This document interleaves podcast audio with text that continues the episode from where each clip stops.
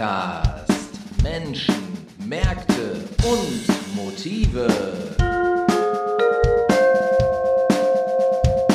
Ja, liebe Leute, ihr habt den Ruhr-Podcast. Heute Folge 114 und was soll ich sagen? Wir haben wunderbares Regenwetter. Nach dieser ganzen Scheißsonne freue ich mich richtig darüber, dass mal so richtig schön plästert.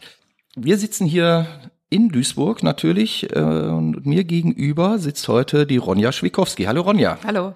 Ronja, du bist zum zweiten Mal hier. Ja. Beim ersten Mal haben wir uns äh, darüber unterhalten, wie du als Unternehmerin quasi so in dieser Punkrock-Welt Überlebe. überlebe ist sehr gut. Ähm, genau, wie du in dieser Punkrock-Welt als Unternehmerin überlebst. Und jetzt ist unser Anlass ein gänzlich anderer. Du kannst dir denken, worüber wir sprechen wollen. Möglicherweise über das Buch. Yes! Du hast ein Buch ähm, herausgegeben mit der Diana Ringelsieb zusammen. Dieses Buch ist ein 450 Seiten. Echtes Brikett. Ich war wirklich total überrascht, als das angekommen ist, dachte ich wirklich, das war ja so verpackt so, ne, und ich dachte, hä, was ist das denn, ein Lexikon oder ah. irgendwie eine Mega-Festplatte? Nein, es ist das Buch Punk S Fuck, würde ich jetzt ja, einfach mal so übersetzen. So. Die Szene aus der Flinter-Perspektive. Vielleicht erklärst du so ein bisschen, wie, wie du dazu gekommen bist, dieses Buch mit der ähm, Diana ähm, herauszugeben. Jetzt muss man dazu sagen, das sind nicht 450 von euch geschriebene Seiten, genau. sondern ihr habt Interviews geführt, beziehungsweise äh, ja, ich sag mal, Protagonistinnen aus der Punkrock-Szene ähm, erzählen zu lassen.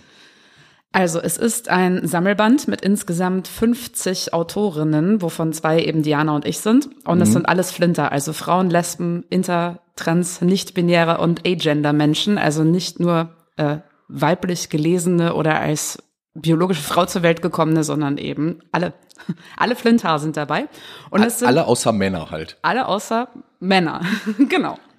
Und so, wir sind also wieder ausgeschlossen. Genau, Toll. richtig dramatisch. das tut mir auch sehr leid. Nee, tut's natürlich nicht. Ähm, da wäre jetzt auch doof. Ähm, und es sind auch nicht nur Protagonistinnen. Also mhm. wir haben schon darauf geachtet, dass es natürlich äh, Bühnenpersönlichkeiten sind oder Menschen, die man eben irgendwie schon kennt. Also so jemand wie äh, die Bundestagsabgeordnete Tessa Ganserer, die erste ja. Transperson im Deutschen Bundestag, ist zum Beispiel auch dabei, weil sie eine Deutschpunk-Vergangenheit hat mhm. äh, und davon auch äh, so freundlich war zu berichten. Dann hätte Frau Roth doch auch dabei sein können. Können, stimmt. Habt ihr die angeschrieben tatsächlich? Nee, äh, bin ich jetzt gar nicht auf die Idee gekommen. Also so. Äh, ich hatte meine Liste schon so schnell voll. Ja. Eben gerade auch von Personen, die man vielleicht noch nicht so von der Bühne kennt, mhm. weil sie Veranstalterinnen sind, weil sie einfach ein kleines Fernsehen rausgeben, weil sie einfach Punk-Musik-Liebhaberinnen sind. Und das war mir eben auch wichtig, irgendwie die mal ein bisschen nach vorne zu schubsen, die sonst immer so äh, nicht im Scheinwerferlicht stehen. Okay. Und deren Geschichten äh, zu veröffentlichen, weil der Anlass eben war, Identifikationsfiguren zu schaffen, die Diana und ich in unserer Gegenwart, aber natürlich auch in unserer heranwachsenden mhm. Punk-Vergangenheit so schmerzlich vermisst haben und die eben einfach mal erzählen zu lassen. Okay. Jetzt, bevor wir inhaltlich vielleicht werden, sagst du vielleicht noch mal ein bisschen was zu ähm, Diana? Also die habe ich jetzt qua, qua, durchs Buch so ein bisschen kennengelernt, ja. aber der Zuhörer, die Zuhörerin ja noch nicht. Ja, Diana, die ist äh, freischaffende Journalistin. Mhm. Im Gegensatz zu mir ist sie eine studierte Journalistin. Also die hat was gelernt. Die hat was gelernt. genau, die hat das gelernt, was sie da tut. Und äh, sie hat auch schon mal ein Buch äh, rausgegeben, das hieß A Global Mess mhm. und ist da äh, mit einem Kumpel durch Südostasien getingelt, hat da eben Punkbands kennengelernt, über die berichtet und das Ganze dann eben als Buch äh, und als Sampler und als Film veröffentlicht. Mhm. Also die ist schon drin in diesem Game. Und äh, dadurch kam dann auch der Kontakt zum äh, Ventilverlag, weil sie da eben schon mal was veröffentlicht hat oder da eben schon hausbekannt ist. Ähm, ja, und ich kenne sie natürlich in, aus politischer Arbeit sozusagen. Also mhm. Feminismus im Punk ist äh, ihr Thema und mein Thema und darüber haben wir uns eben dann auch kennengelernt mhm. und äh, ja, und dadurch ist dann natürlich auch eine Freundschaft entstanden. Mhm. Wie, wie lange habt ihr an dem Buch gearbeitet? Noch nicht mal ein Jahr. Okay. Das ist verrückt. Also wirklich von dieser, wir treffen uns mal, um über uns über Feminismus im Punk auszutauschen oder auch einfach mal ein Bier zusammen zu trinken, ja. ist dann super schnell so eine Arbeitsebene entstanden mit, wir wollen mal was zusammen machen. Cool. Und haben dann eben festgestellt, also sie ist äh, selbstständige Unternehmerin, ich bin Unternehmerin, wir sind beide ultra organisiert mhm. und eben keine Labertaschen so, die mhm. mal irgendwie demnächst irgendwie vielleicht mal ein Projekt starten wollen, sondern es ging direkt mhm. los und äh, wir wissen halt beide, wie Deadlines funktionieren. Wir wissen beide, was oft irgendwie für einen Rattenschwanz an Dingen dranhängt, haben uns mhm. da beide gegenseitig auch nicht unterschätzt. Ja, und dann lief dieses Projekt eben schon. Und wir haben uns auch, ähm, ich weiß gar nicht, ob das so gut war, uns äh, gegenseitig auch immer so ein bisschen gepitcht. Weil eine Zeit lang war ich ein bisschen raus, weil ich Redaktionsschluss hatte. Dann war sie raus, weil sie eine Zeit, äh, also wirklich einen Monat äh, krank war und haben uns dann immer gegenseitig erzählt, ja, ich habe jetzt schon so und so viele mhm. Geschichten, ich habe jetzt schon so und so viele Interviews geführt und irgendwie haben wir uns da gegenseitig auch ein kleines bisschen reingesteigert und plötzlich also waren es bisschen Competition. 50 Geschichten. Ja, genau. Cool. Ähm, wie lange hat das denn gedauert? Also ich äh, kenne ja solche Geschichten auch äh, von einer etwas anderen Seite. Ähm, und manchmal heißt es ja dann auch irgendwie, ja, ich brauche noch für meinen Text oder nee, das dauert noch, ich kann da erst nächsten Monat dran gehen und so. Wie war es bei euch? Habt ihr dann auch sofort Feedback bekommen? Haben sich Leute geziert mitzumachen oder haben dann auch Leute angefangen zu schreiben und dann aber doch gesagt, nee, hör mal, will ich doch nicht dran?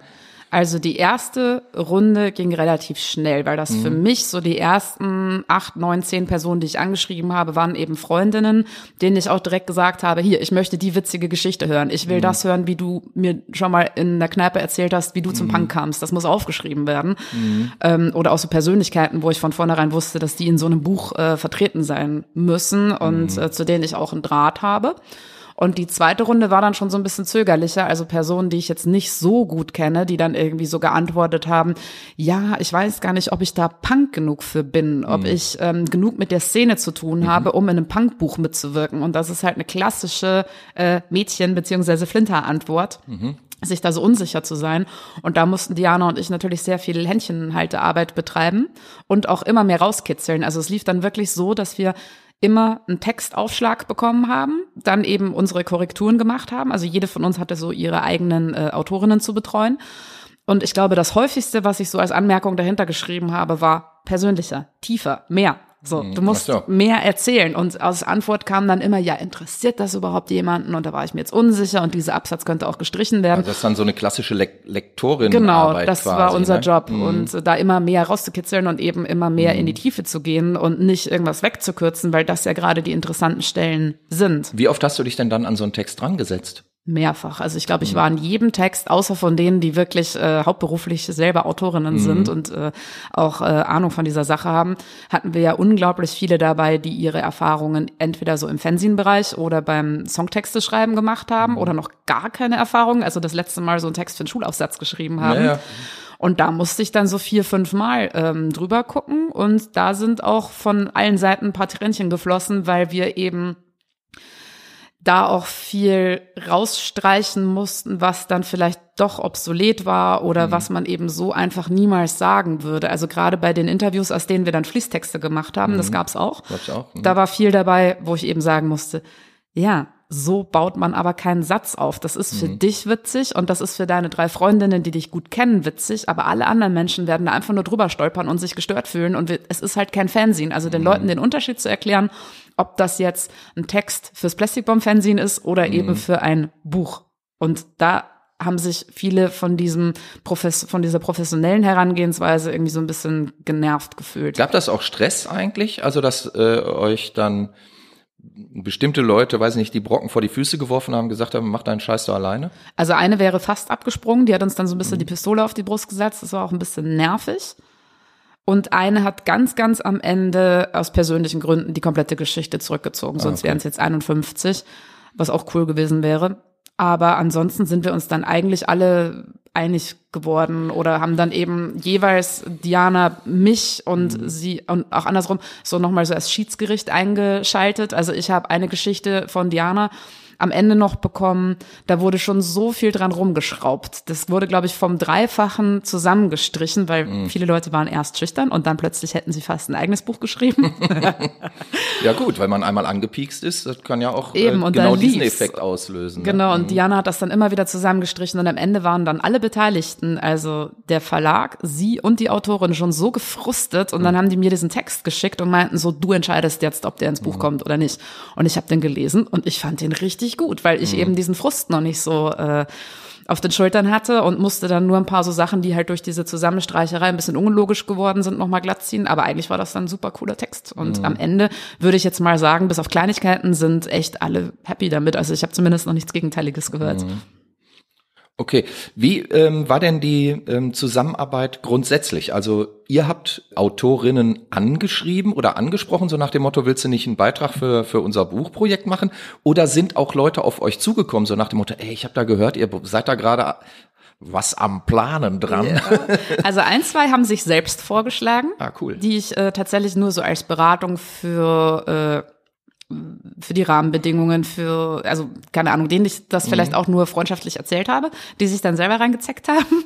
Und äh, es gab Was ja auch auch ein okay paar, ist, oder? Ja, Wenn's total. also ist. war eine super Geschichte. Also die mir Ja. dann so gesagt haben, ne, ich würde gerne mal die Geschichte erzählen, wie ich im tiefsten Osten kurz nach der Wende irgendwie äh, zum Punk und in meine Homosexualität reingefunden habe. Ja, natürlich will ich das hören. Mhm. Ähm, und es gab ein, zwei so ähm, äh, Werbe, nicht Werbeagenturen, so Promoagenturen, Mhm. die versucht haben, uns ihre Künstlerinnen unterzujubeln. Okay. Und äh, entweder war diese Künstlerin bereits im Buch und die Agentur hat einen schlechten Job gemacht, oder ich dachte mir so, äh, nein, das kommt jetzt nicht nur aus Promo-Zwecken, so ihr überschätzt die Situation gerade Mhm. komplett, das ist was anderes. Ja, und äh, auch ein oder zwei, Fragt die man dabei sich, wie die. Agentur darauf aufmerksam wurde dann, ne? Ja, weiß ich auch nicht so ganz genau. Also irgendwie ist es ja vielleicht auch deren Job, sowas mitzukriegen. Aber es ist ja kein Promo-Buch und äh, es waren ein paar dabei, die die ähm, Tiefe unterschätzt haben, wie deep wir eigentlich in die Geschichten rein wollen, die uns da irgend so ein Rant vor die Füße gerotzt haben, irgendwie so eine so ein Männerhass-Text mit ganz vielen Parolen und das war es dann aber auch nicht, was wir wollten. Das ist Ja. äh, eine andere Art von Feminismus. ja, nee, also es gab schon ein paar irgendwie, die so gern ihr eigenes Süppchen gekocht hätten oder wo ich dann am Ende sagen musste, wenn du das machen möchtest, dann schreibst du einfach ein eigenes Buch. Ist ja cool, je mehr Bücher, desto besser. Aber in dieses Buch passt dieser Ansatz nicht rein. Okay. Also du hast quasi dann ja auch Texte indirekt oder direkt abgelehnt oder Ideen zu Texten abgelehnt. Gibt's denn auch Texte, wo du jetzt sagst, wenn du das fertige äh, Buch jetzt siehst, ne, mit, auch mit dem Abstand von ein paar Wochen, ähm, die Produktion von so einem Ding dauert ja auch immer dann noch ein bisschen, wo du sagst so, ah, eigentlich, da hätte ich doch noch mal ein Veto einlegen müssen. Nö, ich finde wirklich alle cool. Okay. Also ich kenne ja meine, also meine zu betreuenden Autorinnen, die Geschichten natürlich in- und auswendig. Und äh, Dianas habe ich jetzt weitestgehend alle gelesen. Und ich finde alles cool, weil das so unfassbar viele verschiedene Ansätze, Herangehensweisen, Beobachtungen sind, dass ja selbst für mich, obwohl ich ja ähm, mich schon so lange in dieser Szene bewege, jetzt noch ganz viele Identifikationsmöglichkeiten dazugekommen sind. Und bei ganz vielen, wo ich mir denke, ah, das ist mir auch schon mal passiert oder das ist mir damals schon mal passiert oder freut mich, dass sie das auch so sieht. Das ist super angenehm, das so Okay, und äh. Diana sieht das auch so. Soweit ich weiß, ja. Okay. Nichts Ja, nee, Gegenteiliges war, gehört. War ja, war ja nur der Neugierde geschuldet. So, wenn ich ähm, jetzt nochmal zurückkommen kann auf das, was du ganz am Anfang gesagt hast. Du hast ja gesagt, ähm, Identifikationsfiguren, die es damals für mich so nicht gab, vielleicht. Ne? Ich glaube, du bist so in der Punk-Szene Anfang der 90er groß geworden, wenn ich das richtig erinnere. Ist das so? Äh, naja, später, Anfang der 2000er. Also ich bin 83 geboren. Ah, okay. Ja, und Okay. äh, Anfang der 2000er ging es dann für mich so richtig los, dass Ja. ich so Bands entdeckt habe. Okay. Und da gab es keine Identifikationsfiguren? Also es gab ähm, tatsächlich Anfang der 2000er ja gerade so eine Schwemme von female-fronted Punk-Bands, also Ja, so ja. New York Relics und Bumbix und Fabulous Disaster. Also tatsächlich, da gab's gerade richtig viele, aber die waren nicht greifbar. Das sind ja fast alles nicht deutsche Bands, also Das außer stimmt. Mhm. Scattergun. Also für Hansaplast war es für mich zu spät. Zu spät, genau. Ähm, und Scattergun waren dann eben so die einzigen, die ich da regelmäßig gesehen habe. Und der Rest, Mhm. also auch so The Hans oder sowas, die kamen halt mal zu Shows, Mhm. haben dann da das unglaublich bezaubernd auf den Bühnen gewirkt. Mhm. Aber das war nichts, was für auf mein Leben passt. Also auch die Geschichten, die dazu Mhm. serviert wurden. Und mal abgesehen davon, muss ich mal sagen, dass es außer der Her Story of Punk, äh, die ja recht lange im Plastic Bomb äh, durchgezogen wurde, auch kaum Interviews mit diesen Personen gab, die weit weg von so einer Promo-Nummer waren. Also meistens wurden halt irgendwelche Ami-Bands natürlich vors äh, Mikrofon gezerrt und dann auch der äh, exponierten Sängerin eben das Mikrofon unter die Nase gehalten und dann sollte die erzählen, wie wild das ist, mit Männern auf Tour zu sein. Das habe ich noch nie geglaubt. Das war noch nie an meiner Brody Lebensrealität dran. sowas. Genau, Ja, ja, klar. Mhm. ja. Oder Corey Parks oder sowas, Ja, was, gut. was Mhm. das ist ja völlig weit weg von meiner Lebensrealität. Mhm. Okay, aber musste die Identifikationsfigur denn im Punk sein oder hättest du die Identifikationsfigur auch in der Literatur finden können oder in der Popmusik? Ich meine, gab ja auch äh, Anfang der 2000er gab es ja auch in Deutschland irgendwelche äh, Leute wie äh, Judith Holofernes oder so oder äh, Lucy van Org oder sowas. Ne, zu der Musik kann man ja jetzt stehen, wie man will, aber mhm. das, das waren ja durchaus auch Leute, die ähm, was zu sagen hatten. So habe ich das. Bestimmt. Also natürlich hm. ist das möglich, ja. Oder auch einfach Personen, die man so, denen man beim Weggehen begegnet oder sowas. Mhm. Also da ist ja so von bis alles möglich. Oder ich habe auch, äh, als ich noch kleiner war, in der Popkultur total viele Figuren gefunden, die ich aufregend fand. Also ich war riesen Tic-Tac-Toe-Fan. Mhm. Und das waren so für mich die, die sich ähm, von dem, was man ihnen vorgegeben hat oder was man von ihnen erwartet hat, abgegrenzt haben. Ja, okay. Und das ist halt mhm. genau meine Story. Mhm. Aber so im Punk habe ich halt äh, Flinterperson immer als ultra unterrepräsentiert empfunden. Und das hat mich dann einfach genervt, als ich Punk sehen und hören wollte. Mhm. Und auch auf den Bühnen hat's mich total genervt. Verstehe. Wenn ich jetzt mal die Rolle hinmache zur, zur aktuellen Plastikbomb-Ausgabe, ja. Da habe ich mich sehr gefreut, äh, über Casey Ecker zu lesen, ja. die, die ich ja schon seit Jahren irgendwie wirklich äh, äh lese und, und verehre. Wäre wär so jemand nicht auch eine Identifikationsfigur gewesen? Ich meine, das war ja quasi Punk im Bereich der Literatur viele Bestimmt, aber Jahre das ist halt äh, in meinem, zu meinem bayerischen Bauerndorf irgendwie nicht bis zu mir durchgedrungen. Also da Jetzt muss man dazu sein. sagen, dass du nicht in Duisburg groß geworden bist, sonst, sonst wärst du ja mit Casey Ecker und äh, wahrscheinlich früher konfrontiert Leuten. gewesen. Ja, nein, aber Quatsch, irgendwie, das war eben einfach nichts, was irgendwie mhm. so bis an mich herangetragen wurde. Also ich bin ja. dann mit 17 nach Regensburg gezogen und da war Punk einfach nur auf der Bühne mhm. und im CD-Player. Woanders okay. hat das nicht stattgefunden. Also nicht in der Literatur, keine Lesungen, keine, äh, ich kannte noch nicht mal Veranstalterinnen oder wirklich Fansinerinnen oder ah, okay. sowas. Also das kannte ich zu diesem Zeitpunkt noch nicht. Und das war auch wirklich prä-Internetanschluss zu Hause. Mhm. Und äh, wie war das dann für dich, als du nach Duisburg gekommen bist?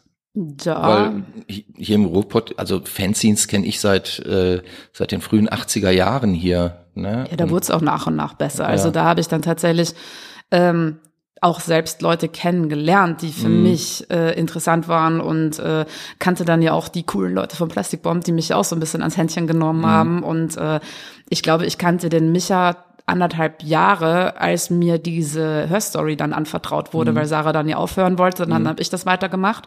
Und dann war ich ja auch selber genötigt. Also ich war ja dann plötzlich auf der anderen Seite mhm. ähm, und war die, die diese Flinter-Person herankarren musste sozusagen und sie finden musste und sie mhm. überreden musste, sie zu interviewen. Mhm. Also beziehungsweise sich interviewen zu lassen für, für diese Reihe. Und da ist mir dann natürlich auch selber noch mal mehr aufgefallen, wie viele äh, Flinter es im Punk so gibt mhm. und habe dann auch wild nach Shows äh, äh, Künstlerinnen angequatscht, ob sie mal Lust haben, habe in anderen Läden Veranstalterinnen angesprochen, Fansinerinnen und habe da ja auch versucht, mhm. irgendwie so ein breites Bild irgendwie zu liefern. Mhm. Und was was war der Motor, das zu tun? Also ich meine, du hättest ja auch einfach irgendwie Fan sein können oder so und alle möglichen äh, äh, Leute interviewen, ohne jetzt ich sag mal, diesen, diesen Fokus zu haben. Ähm, wo kommt der her? Also was, was treibt dich da an?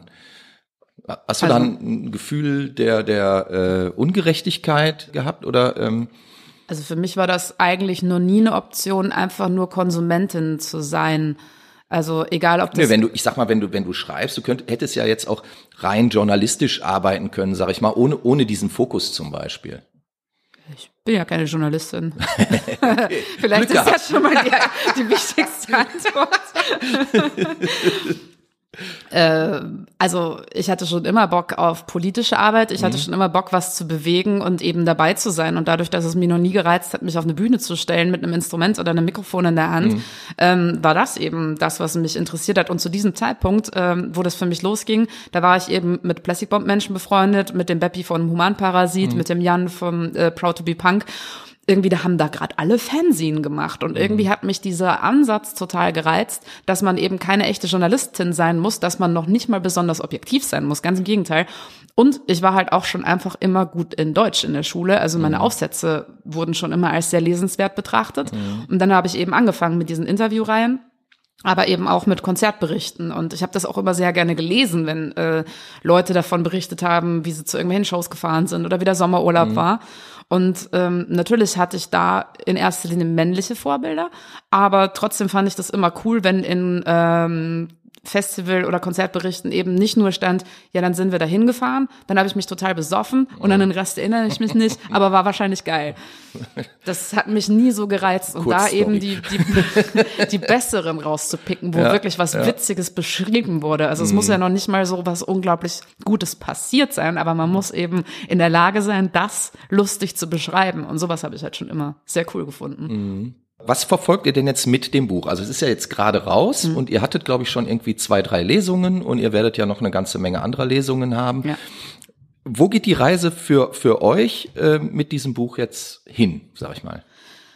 Also neben dieser Idee für Punks Flinterpunks Identifikationsfiguren zu mhm. schaffen, wollen wir eben einfach ähm, natürlich auch unterhalten, aber mhm. auch darauf aufmerksam machen, dass Flinterpunks auch eine Stimme haben. Mhm. Denn ich persönlich finde die Geschichten, die du in diesem Buch lesen kannst, tausendmal spannender als immer die gleiche Story welche Band jetzt welche Platte auf gelbem Vinyl nachgepresst ja, hat, klar. in welcher Auflage das erschien, wann man sich wie volllaufen hat lassen, wann man in welchen Backstage irgendwie sich reingesneakt hat. Also das, was mhm. mir meistens die Typen erzählen, mhm. finde ich meistens langweilig, weil oberflächlich. Ich möchte halt gerne diese ganzen ultra persönlichen Sachen und es ist ja wirklich richtig intim teilweise, was mhm. die Leute uns da äh, erzählt haben oder ich hatte da auch Bock irgendwie mhm. so meine Internatsgeschichten zu erzählen, was da eigentlich für krasse Sachen passiert sind. Mhm die ja alle dazu beigetragen haben, dass ich jetzt so bin, wie ich bin. Und da eben Flinter zu motivieren, deine Geschichte ist auch spannend. Auch wenn da keine Nachpressungen auf gelbem Vinyl drin vorkommen, mhm. so ist es einfach auch so unglaublich spannend, was du erlebt hast. Und erzähl das ruhig mal. Und wenn wir da jetzt noch mehr Flinterpunks dazu motivieren, mhm. sich dann auch entweder auf eine Bühne zu stellen oder Veranstalterin zu werden, eben in diesen aktiven Teil der Szene zu wechseln, ähm, ist das ja ein Riesenerfolg für uns ja. ganz persönlich, denn ich habe auch einfach Lust auf Veranstaltungen mehr Flinter zu mhm. sehen. Okay. Aber ich sag mal, letztlich geht's ja darum, Geschichten kennenzulernen, Menschen kennenzulernen, deren deren Geschichte auch noch mal zu hören und zu erleben. Das ist zum Beispiel genau der Grund, warum ich überhaupt diesen Podcast mache. Ne? Ja. Also ähm, mein Fokus ist da natürlich ein anderer. Ich gucke, was machen Leute hier in der Region so. Aber das kann ich extrem gut nachvollziehen und total äh, gut verstehen. Und das liest man diesen Geschichten aber auch an. Also ich kann mir sogar vorstellen, dass da einige einige Menschen wirklich für sich persönlich auch so ein bisschen Vergangenheitsarbeit geleistet haben und vielleicht erstmalig mhm. überhaupt so ihr Innerstes nach außen geholt haben und das dann direkt in so einem Buch zu präsentieren. Ich meine, ist ja ist ja schon auch eine, eine große individuelle persönliche Leistung so gesehen. Ne? Wie hast Auf du das Fall. empfunden, als du teilweise auch Geschichten gelesen hast? Ich bin super stolz auf die alle, dass sie mhm. eben auch diesen Mut hatten, mit diesen Geschichten rauszugehen, mhm. weil da sind ja, wie schon gesagt, auch wirklich Intimitäten dabei, aber auch krasse Gewaltexzesse und sexuelle Übergriffe und ja. so. Und das hat die Leute wahrscheinlich eine Riesenkraft gekostet, das aufzuschreiben. Und mich hat es auch wahnsinnig viel Kraft gekostet, das dann zu bearbeiten. Hat dir das teilweise auch den Hals zugeschnürt ja, beim total. Lesen irgendwie? Ja. Also es ist eine Person dabei, die wirklich so, also Patti Patex, die ja so einen mhm. Gewaltexzess beschreibt.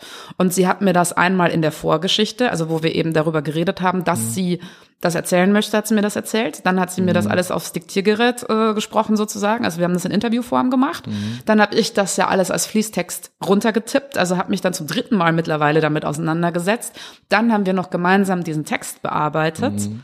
Ähm, und das war unglaublich anstrengend, sich damit auseinanderzusetzen und immer wieder diese, ähm, diese krassen Situationen zu erleben. Aber es gibt auch ein, zwei Texte, die so davon handeln, wie jemand in der ostdeutschen Provinz nach der Wende groß geworden ist. Und das ist so bedrückend und so traurig und äh, ne, hat eine mhm. ganz andere Intensität und wirkt ja nur dann, wenn man sich jedes Mal beim Lesen oder beim Bearbeiten wieder so richtig da mhm. rein begibt. Und diese Arbeit wollte ich halt auch leisten. Ja. Diese bin ich denen ja auch schuldig. Also genau das finde ich aber auch das Spannende an dem Buch, muss ich ganz ehrlich sagen, ähm, dass halt diese sehr unterschiedlichen Perspektiven zusammenkommen und man auch sehr unterschiedliche Gefühlslagen mitbekommt, ne? Also die, die ja zum Teil auch Betroffenheit auslösen, zum Teil äh, vielleicht sogar Belustigung, aber auch ohne das jetzt lächerlich zu meinen, mhm. sondern Also es ist ja teilweise auch humorvoll irgendwie. Ähm, also das finde ich genau das Spannende daran. Und das kann man ja auch nur erreichen, wenn man ein gewisses Spektrum abdeckt. Wenn mhm. jetzt alle die gleiche Geschichte erzählen würden, wie du eben schon sagtest, oh, hingefahren, besoffen, zurückgefahren, kann mich nicht erinnern, dann wäre das Buch A ja auch sehr kurz geworden. Ja, und, und, sehr und, langweilig. Und sehr langweilig. ja, von, von, daher, also das muss man wirklich sagen. Also die, die Geschichten sind schon, schon sehr unterschiedlich, auch vom Ton her unterschiedlich, was es ja durchaus auch spannend macht, mhm. das zu lesen. Und klar, da sind natürlich dann auch Sachen oder Stories dabei, die einen jetzt persönlich vielleicht nicht so ansprechen, andere dafür umso mehr. Das liegt in der Natur der Sache. Aber grundsätzlich ähm, finde ich das von, von daher sehr gelungen und sehr empfehlenswert. Danke. Nee, ja, muss man ja auch mal ganz ehrlich sagen. Also äh, klar. Jetzt ähm, heißt ja die Unterzeile die Szene aus der Flinter-Perspektive. Das heißt, die Szene, Szene Punk, Punkrock, siehst du denn da ähm, also wenn man etwas aus der Flinter-Perspektive erzählt, suggeriert das ja auch, dass da, ich sag mal so, die, die typischen maskulinen, herrschaftlichen Gesellschafts- und Umgangsformen gepflegt werden. Siehst du das so? Ja, klar. Also Punk ist ja ein Spiegel der Gesellschaft und wir leben im Patriarchat, also mhm. ist die Punk-Szene auch Patriarchat oder patriarchal organisiert. Aber auch so wie andere Szenen? Weiß ich nicht, ich bin ja nur in dieser unterwegs. also, also, was mich an Punk oft ankotzt, ist mhm. diese ekelhafte Arroganz immer zu behaupten, hier ist doch alles ganz anders. Mhm. Also das ist uns natürlich gerade von männlicher Seite auch jetzt mehrfach begegnet mit, ja, aber warum denn? Also ist dieses Buch mhm. denn überhaupt notwendig? Weil Punk ist doch ganz anders. Mhm. Und da würde ich mal sagen, keine Ahnung, die Metaller wissen, dass ihre Szene total chauvinistisch und mhm. patriarchal ist. Die kommunizieren das wenigstens oder die geben das mhm. wenigstens zu. Punk sieht sich da irgendwie immer in so einer erhabenen Position, als wenn wir das hier schon längst alles gecheckt und umgesetzt hätten. Mhm. Und ich kann nur sagen, haben wir nicht. Haben wir überhaupt nicht. Mhm. Ist das denn für dich greifbar? Also denkst du, dass zum Beispiel so ein Buch dazu beitragen kann, das zu verändern? Wird man ein Bewusstsein verändern oder auch, ähm, ich sag mal, die, die gesellschaftliche Arbeit vielleicht anders organisieren, anders miteinander umgehen? Also ich stelle immer voran, auch bei den Lesungen oder wenn ich äh, so einen äh, Sexismus im Punk-Vortrag halten mhm. darf oder sowas, ich bin da, um die Flinter zu empowern. Mhm. Das ist auch mein Ansatz mit dem Buch. Ich mhm. will, dass es den Flinter besser geht, dass die Identifikationsfiguren haben, dass die sich einfach äh, motiviert fühlen, ermutigt fühlen, Sachen zu machen. Ich bin nicht da, um die Typen davon zu überzeugen, mhm. dass wir ein Problem haben. Weil entweder wissen die das schon, weil sie mhm. aufmerksame, interessierte soziale Menschen sind, oder sie ignorieren es ja bewusst. Mhm. Und das ist nicht mein Job, äh, mich auf eine Bühne zu stellen oder ein Buch zu äh, organisieren, damit Männer endlich mal verstehen, dass es ein Problem gibt. Mhm. Und von dem her ist es ja auf allen Ebenen politische und auch gesellschaftskritische Arbeit eben Flinter zu ermutigen, sich ihren Raum zu nehmen, den Mund aufzumachen, selbst aktiv zu werden und äh, ja, ja, wie gesagt, sich einfach ihre Bühne zu suchen. Mhm. Deswegen habe ich eben gefragt, wo, wo wollt ihr damit noch hin? Weil ähm, ich sag mal, es könnte ja jetzt auch das Patriarchat abschaffen. Von hier aus. läuft. ja, läuft. Genau. Nein, aber es könnte ja zum Beispiel jetzt, weiß ich nicht, in Folgeprojekte münden, ne? Dass man mit diesem Buch es vielleicht schafft, andere Flinter noch irgendwie zu mobilisieren, sich zusammenzuschließen, so bildet Banden, das alte Motto irgendwie und ähm, äh, weiß ich nicht, Selbsthilfegruppen zu gründen oder sowas. Wäre so etwas in, in eurer Absicht auch oder habt ihr erstmal gar keine Absicht? Also was die damit machen, mhm. die es lesen oder die da mitgearbeitet haben, ähm, weiß ich nicht. Also das ist ja, gibt ja unfassbar viele Möglichkeiten, was man tun kann. Und mhm. es gibt ja auch schon wahnsinnig viele gute Projekte, die man jetzt unterstützen kann ja. und sagen kann, mhm. ah, ich engagiere mich jetzt in meinem Local Frauenhaus oder mhm. ich bilde, äh, fange eine Band an oder mach mal einen Workshop, äh, wo Flinter vielleicht auch mal in einem Schutzraum, also wo keine mhm. Cis-Dudes zugelassen sind, mhm. ähm, mal auszuprobieren, wie meine Stimme eigentlich über ein Mikrofon verstärkt mhm. klingt oder zupf mal auf einer Gitarre rum oder sowas. Das können die sich alles selbst überlegen. Für mich oder für Diana und mich geht's jetzt halt erstmal mit Lesungen weiter. Und mhm. ich hatte jetzt letztes Wochenende schon eine Einladung, habe ich einmal in Berlin und einmal äh, auf dem Tension Kunstkulturfestival mhm. gelesen und habe mir dazu eben so einen kleinen PowerPoint-Vortrag gebastelt, wo ich eben einfach von Punk und Sexismus erzähle mhm. und hoffe so nochmal mehr Flinter zu sagen, das sind Probleme, die euch garantiert auch mhm. schon begegnet sind. Und Teil dieses Vortrags ist es dann eben auch zu sagen, was kann ich denn tun, wenn ich ein Typ bin? Was kann ich denn mhm. tun, wenn ich ein Laden oder Veranstalter oder sowas bin? Aber auch, was kann ich tun, wenn ich eine Flinter-Person bin und mhm. mich irgendwie noch nicht so richtig gut empowered fühle? Wie waren die Reaktionen auf die Vorträge oder auf die Lesung? Also bei den Lesungen, jetzt letztes Wochenende habe ich das ähm, Freitag alleine gemacht und mhm. Samstag zusammen mit der Jerry, die da direkt die erste Geschichte hat. Mhm. Und als sie fertig war mit Lesen, sind die Leute aufgestanden, um zu applaudieren. Cool. Wir hatten mhm. zweimal volles Haus, auch schon das Wochenende, ähm, als wir quasi unsere allererste Lesung hatten, Diana und ich, da mussten äh, Stühle und Bänke reingeschleppt werden, damit sich alle hinsetzen können. Also wir merken, dass die Leute Bock haben. Mhm. Und ähm, letzten Samstag war ich in Berlin äh, auf dem Wuhlheidewagenplatz, mhm. habe da auch vor 50 Menschen erzählt und gelesen, eben mit Jerry zusammen. Und die Wuhlheide hat erstens einen super schlechten Ruf in Berlin, dass das so ein Assi-Wagenplatz ist. Mhm. Und man muss eine Stunde Weg auf sich nehmen aus der Innenstadt, um da überhaupt hinzukommen. Und da finde ich es einen irren Erfolg, dass sich so viele Menschen auf den Weg zu diesem Wagenplatz machen der jetzt eben so einen Generationswechsel hatte, wo jetzt mhm. eben viel coolere Menschen sind, die total Lust haben, linke Politik zu machen und feministische Politik, äh, sich da eben hinschleppen, sich da hinsetzen, mir zuhören und dann, als ich fertig war, nach anderthalb Stunden oder Jerry und ich fertig mhm. waren, haben die noch eine halbe Stunde lang Fragen gestellt. Mhm. Auch die Typen, also es scheinen gerade also da ist ein, ein echtes Interesse. Interesse da ja, zu sein, okay. genau. Seid ihr zur richtigen Zeit am richtigen Ort mit dem richtigen Buch? Würde ich so sagen. Mhm. Genau. Also diese Diskussion im Punk, ähm, die ja auch unter diesem Hashtag Punk2 angefangen hat mhm. vor anderthalb Jahren. Das war ja gerade so, als die Pandemie schon ein gutes Jahr lief. Ähm, und die Leute halt irgendwie Bock auf Internetdiskussionen mhm. hatten mhm. und eben auch mal Bock hatten, sich einen längeren Text bei Facebook oder so durchzulesen und dann auch zu kommentieren. Und da haben wir auch schon einen Nerv getroffen. Da waren Diana und ich ja auch ganz vorne mit dabei. Und jetzt geht's eben mit diesem Buch weiter. Und ja, auf jeden Fall sind wir zur richtigen Zeit am richtigen Ort. Und ich muss auch sagen, eigentlich ist es ja eher verwunderlich, dass es so lange so eine Art Durststrecke gab, ne? weil diese Riot Girl Bewegung mhm. hat Deutschland nie so richtig erreicht. Stimmt, ja. Also es gab eine Zeit lang viele Bands mit äh, Flinteranteil, aber mhm. es gab halt nie so eine richtige Bewegung. Und dann gab es eben immer wieder so Einzel. Naja, nicht hier zumindest, ne? Also in hier den nicht, USA genau. gab es das schon, aber auch das also ist alles, was ich sage und tue, ist ja irgendwie auf den deutschsprachigen ne? Raum äh, mhm. limitiert. Okay. Also wo mhm. ich mich auch bewegt habe oder wo ich mich stark fühle, wo ich was problemlos machen kann. Mhm. Und da hat's ja jetzt wirklich sehr lange vor sich hin geträumt und sich dann auch die Szene, ja, wie gesagt, in diesem Bewusstsein gewogen, ach ja, jetzt ist ja schon alles erreicht. Mhm. Und jetzt kommen wir eben und sagen, es ist noch gar nicht genug erreicht. Also es muss weitergehen und jetzt nochmal ja. richtig.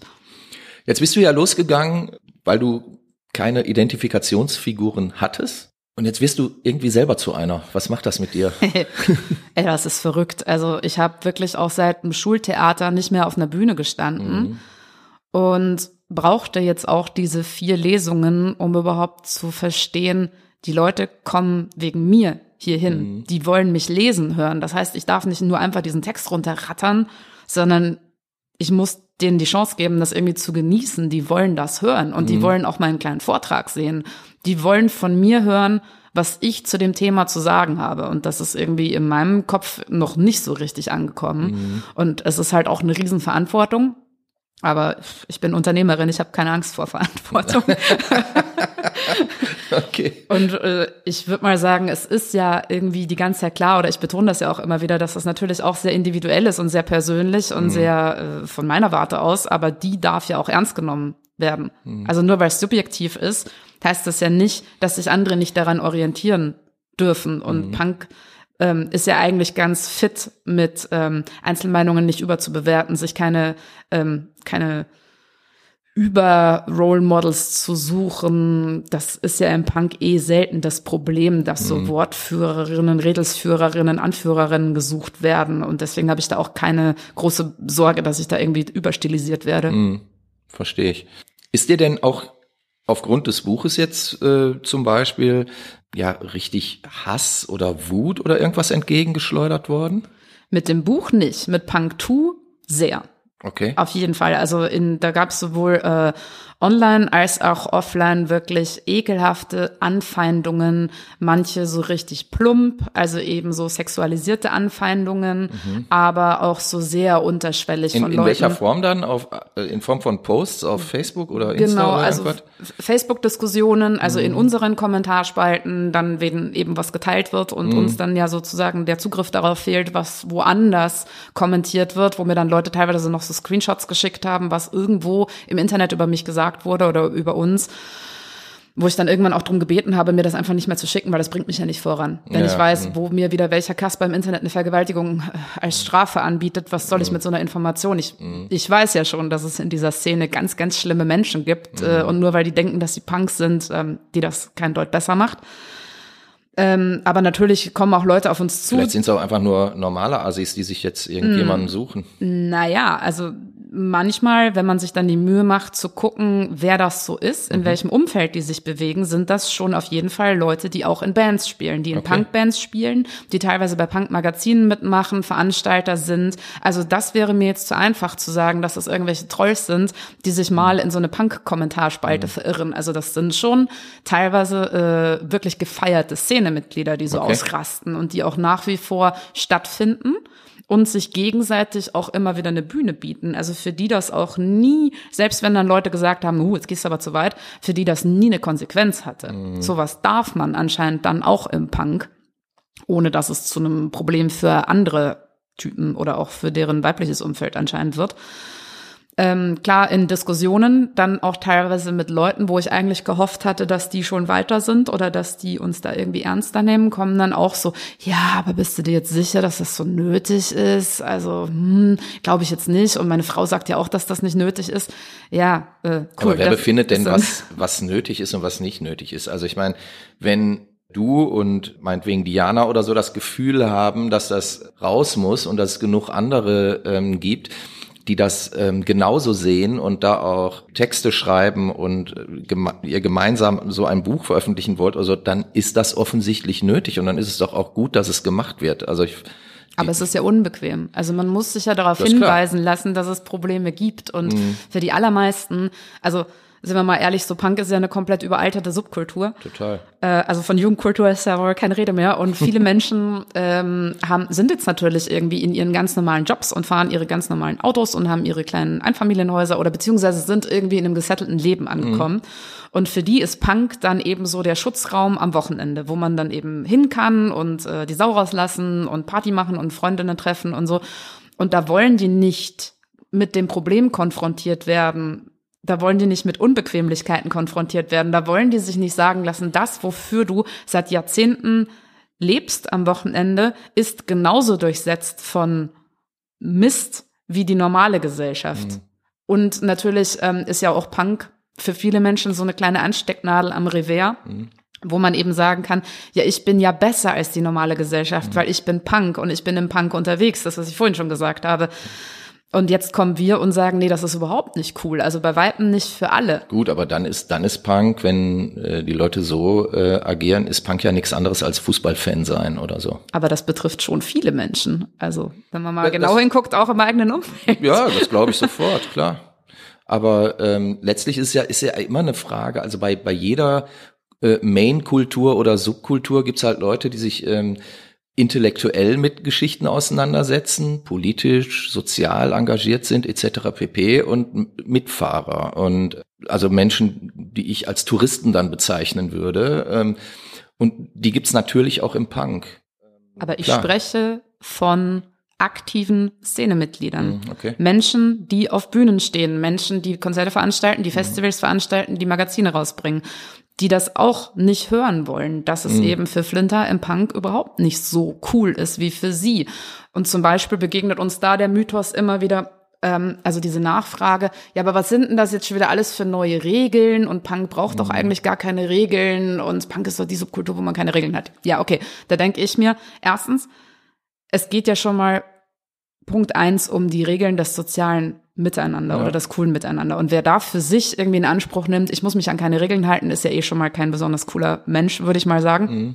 Aber das Zweite, für Flinter haben schon immer Regeln gegolten. Ich überlege mir genau, ob ich in den Laden, wo ich heute Abend zum Konzert möchte, Minirock tragen kann mhm. oder lieber nicht.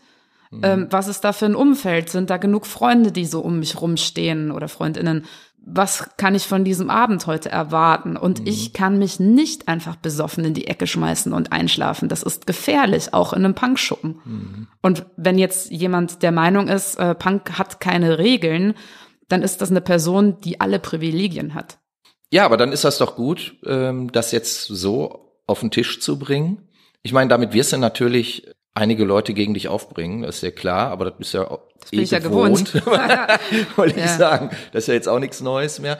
Was erhoffst du denn? Also, also jetzt trotz allem Blödsinn und Quatsch, der dir sicherlich entgegengebracht wird, hast du ähm, damit auch die äh, Hoffnung oder ver verbindest du damit etwas, dass, dass daraus vielleicht andere kreative ähm, Geschichten auch entstehen werden? Ähm, ja, also es ist ja nicht nur eine Hoffnung, sondern es bestätigt und bewahrheitet sich ja mhm. jetzt schon, dass eben Punk ganz, ganz langsam wieder attraktiver für jüngere Menschen wird. Also wir haben ja auch ähm, im Plastic Bomb Magazin jetzt so eine Reihe angefangen, die heißt äh, 21st Century ähm, und stellt Punks vor bis 25 Jahre. Mhm. Und das sind super interessante Menschen, die super coole Geschichten zu erzählen haben, die total Lust auf Punk, also auf die Musik mhm. und die Szene haben, die jetzt auch schon Lust haben, selbst was zu machen und die sich jetzt auch schon gar nicht mehr so viel sagen lassen, weil mhm. dank äh, Internet und Vernetzung vor allem auch sind die jetzt schon so stark, dass die sagen, was soll ich mir denn von einem 50-jährigen Mann eine Jugendkultur erklären lassen? Ja, klar. Mhm. Finde ich total cool. Das ist so das eine, dass eben viele Menschen nachwachsen, dass da auch sehr viele Flinter dabei sind, finde ich super. Dass auch sehr viele Flinter ja jetzt nicht nur dieses durch dieses Buch, sondern einfach ja durch die Vernetzung, die gerade so passiert, ihren Weg oder teilweise sogar ihren Rückweg in den aktiven Teil der Szene finden. Also die, die vor ein paar Jahren sich gedacht haben, boah, kein Bock mehr auf die Würstchenparty hier, mhm. die kommen jetzt so nach und nach zurück. Und umso mehr das werden, desto mehr, auch so fies das jetzt klingt, ne, mhm. werden ja die älteren Alternden, also ich meine jetzt noch nicht mal so Lebensalter, sondern so Kopfalter, ne? Die, die irgendwie so sich selbst für so graue Eminenzen halten, an den Rand gedrängt und im besten Fall verlieren die jetzt auch mal die Lust an Punk. Mhm. Und das kann ich denen natürlich auch nur wünschen. Also es gibt ja wirklich Menschen, die bei uns in der Kommentarspalte rumhängen auf Facebook äh, und sagen, ach wisst ihr, ich bin jetzt so und so alt, ähm, Punk mhm. interessiert mich gar nicht mehr, ich bin in meinem Leben angekommen, Punk ist doch tot. Und dann sag ich, denke nicht nur, sondern schreibe auch, ja, dann bleib doch in deinem Eigenheim. Dann mach das doch. Also genau, dann bleib ja. doch weg. Es interessiert, ja. also wenn dich das eh alles nicht mehr interessiert, ja, dann, dann langweile uns doch nicht mit deinem Sermon, dass hier irgendwie, dass dir hier alles zu langweilig ist. Es mhm. gibt so viel coole neue Bands, es gibt so mhm. viel neue Läden, Projekte, ähm, Musikrichtungen im Punk. Ausprobier-Sachen, ähm, mhm. dann bleib du doch zu Hause, hör auf, hier rumzunerven und lass die Leute, die motiviert sind, die Bühne. Mhm. Und danach sieht's ja gerade aus. Das ist doch dann eigentlich eine schöne Wendung, oder? Ja, ich bin total happy gerade. Also ich bin eh meistens glücklich, weil ich mich halt ähm, immer im aktiven Teil dieser Szene befinde mhm. und ja auch mit äh, dem Plastic Bomb Fernsehen einen riesen Output, aber auch eine sehr große Bühne habe. Mhm. Und jetzt mit dem Buch ist so der nächste Schritt und vor allem, es hat ja auch eine gewisse, ich weiß gar nicht, wie ich das nennen soll, Seriosität. Mhm. Ähm, ja, bei einem bei dem altehrwürdigen Punk-Verlag, wo ja auch die ganzen coolen Feminismusbücher, aber auch sowas wie Jan Off oder sowas genau. veröffentlichen, mhm. ähm, da jetzt auch Fuß gefasst zu haben mhm. und mit denen so eng zusammenzuarbeiten. Und die hofieren uns ja auch ohne Ende und nehmen uns ernst und unterstützen uns. Und damit ist halt jetzt so ein weiterer Meilenstein gesetzt in der, ja, Seriosität des Ganzen, so wie, mhm. wie man das im Zusammenhang mit Punk äh, überhaupt sagen kann. ja, warum nicht? Aber ich finde, du hast gesagt, du bist total happy gerade. Das ist doch eigentlich ein geiles Schlusswort, oder? Ja. Möchtest du weiter. den Zuhörerinnen und Hörern noch etwas erzählen? Äh, also nichts, was ich jetzt nicht schon die ganze Zeit gesagt habe. Also kommt gern zu unseren Lesungen, kommt auch gerne mehrfach. Wann, wann ist die nächste? Die nächste, also genau, guckt mal auf äh, www punk-s-fuck.com. Da stehen auch unsere Termine und es steht auch immer dahinter, wer da gerade liest. Und mhm. bei den Sachen, äh, wo ich alleine bin, dann mache ich auf jeden Fall nebenbei noch so PowerPoint-Vortrag. Und es gibt aber auch so Termine, wo drei, vier Autorinnen auf der Bühne sitzen. Da wird dann in erster Linie kurz über das Buch erzählt, gelesen, aber es werden am Ende auf jeden Fall immer Fragen beantwortet. Also wenn ihr Bock habt, mhm. uns was zu fragen, dann kommt dahin und äh, fragt uns gerne persönlich. Und ich stehe auch in der Regel allen Flinter gerne am Tresen für Nachfragen zur Verfügung. Aber ich stehe nicht zur Verfügung für irgendwelche Typen, die mir erklären wollen, dass das alles Käse ist oder dass das eigentlich schon seit 50 Jahren alles total super läuft. Dafür mhm. habe ich keine Zeit. Das ist mehr als verständlich. Kurz zur, zur Ergänzung noch, also ich werde den, den Link, den du eben genannt hast, den schreibe ich auch nochmal in die Show Notes rein. Also es musst du jetzt gerne mitschreiben. Ja. Lest einfach äh, den Text nach und dann könnt ihr direkt da draufklicken und seid ja. direkt bei punkasfuck.de. Und ich möchte noch ganz kurz sagen, ja. wer jetzt noch die erste Auflage dieses Buchs, äh, äh, ich weiß gar nicht, wann man jetzt das hier eigentlich zu hören kriegt, wäre möglich, dass die erste Auflage Nächste dann Woche. schon komplett ausverkauft ist. Und, Echt, läuft das so äh, gut? Ja, und heute oder morgen geht die zweite Auflage in den Druck und ist dann ab Mitte Oktober erhältlich, dann mit noch weniger Tippfehlern. ja. okay. Ja, super. Also ich kann es nur empfehlen, ganz ehrlich. Es sind wirklich interessante, tolle Geschichten, geben nochmal einen ganz anderen Eindruck. Ich finde es gut, dass ihr das auch macht. Ich finde diesen Blick auf, auf die Szene auch dringend notwendig. Also es war offensichtlich auch an der Zeit, das zu tun. Und von daher ähm, freue ich mich, dass du heute hier warst und so offen ähm, gesprochen hast. Ganz herzlichen Dank, Ronja Schwikowski. Danke für die Einladung. jederzeit. Und äh, ja, mein Name ist Sepp Oberpichler, das war der Ruhr-Podcast und ich sage Tschüss. Auf Wiedersehen. Ruhr-Podcast.